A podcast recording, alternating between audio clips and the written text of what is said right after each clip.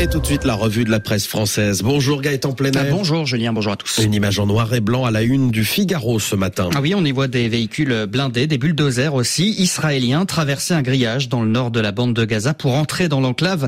La première incursion de chars, explique le journal, qui s'interroge. Faut-il y voir les prémices de l'offensive terrestre israélienne, envisagée et même annoncée à maintes reprises? Cet assaut, poursuit le Figaro, suscite les réticences de moins en moins cachées de la communauté internationale, y compris au sein des alliés de l'État hébreu.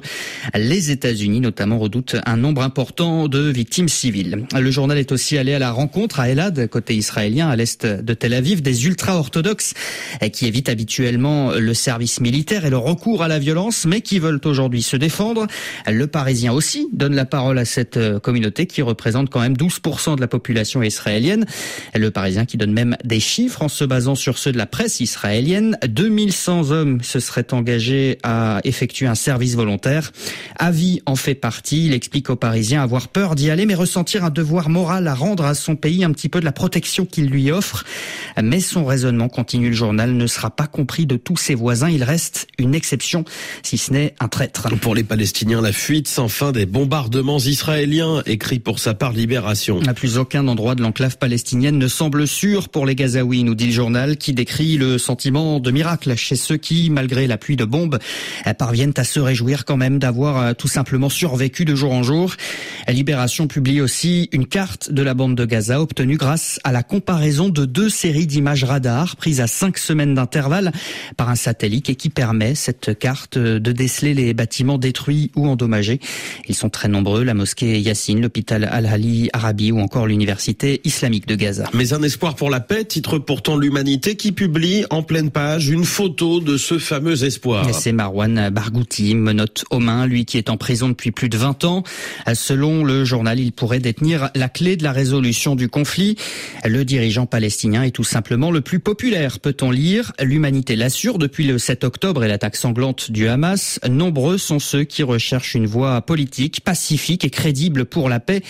Et c'est tout naturellement qu'il se tourne vers Marwan Barghouti, dont le nom même, peut-on lire encore dans l'humanité, est le symbole de la véritable résistance du peuple palestinien, une résistance soucieuse des deux peuples, mais clairement prête à la résilience.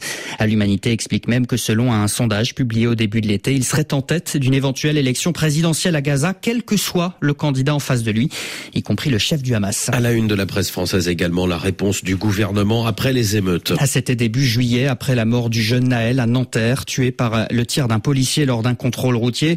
S'en était suivi, rappelle Le Monde, des pillages, saccages et incendies de bâtiments publics. Alors hier, la première ministre Elisabeth Borne a détaillé donc la réponse de l'exécutif devant quelques 200 maires et les parents sont en première ligne, explique le Parisien, pour qui la chef du gouvernement a beaucoup insisté sur leurs responsabilités. Leurs sanctions pénales sont d'ailleurs renforcées. Autre mesure annoncée, une présence accrue d'adultes référents dans les quartiers pour mieux accompagner les jeunes et leurs familles. Un point très attendu par les élus, nous dit les échos, quand nombre de postes d'éducateurs spécialisés sont vacants. Mais le chemin est encore long, explique quand même le journal. Non seulement ces mesures doivent passer les fourches codines du Parlement, mais elles devront aussi faire leurs preuves sur le terrain. Et puis un anniversaire dont les automobilistes se seraient bien passés. Il y a 20 ans, jour pour jour, le 27 octobre 2003, le tout premier radar automatique de France s'était installé dans une petite commune de l'Essonne pour pénaliser les conducteurs qui ont le pied lourd sur l'accélérateur. À 20 ans de tension, de polémique, mais aussi de vie sauvée, titre Le Figaro. Plus de 7200 morts sur les routes en 2002, 4000 de moins aujourd'hui.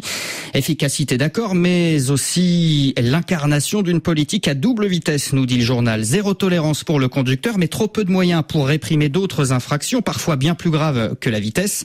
Le pactole des radars, écrit pour sa part le Parisien, qui rapporte que ces radars ont fait gagner 12,5 milliards d'euros de recettes à l'État, affectés à la lutte contre l'insécurité routière. Gaëtan Plenet, merci beaucoup. À tout à l'heure.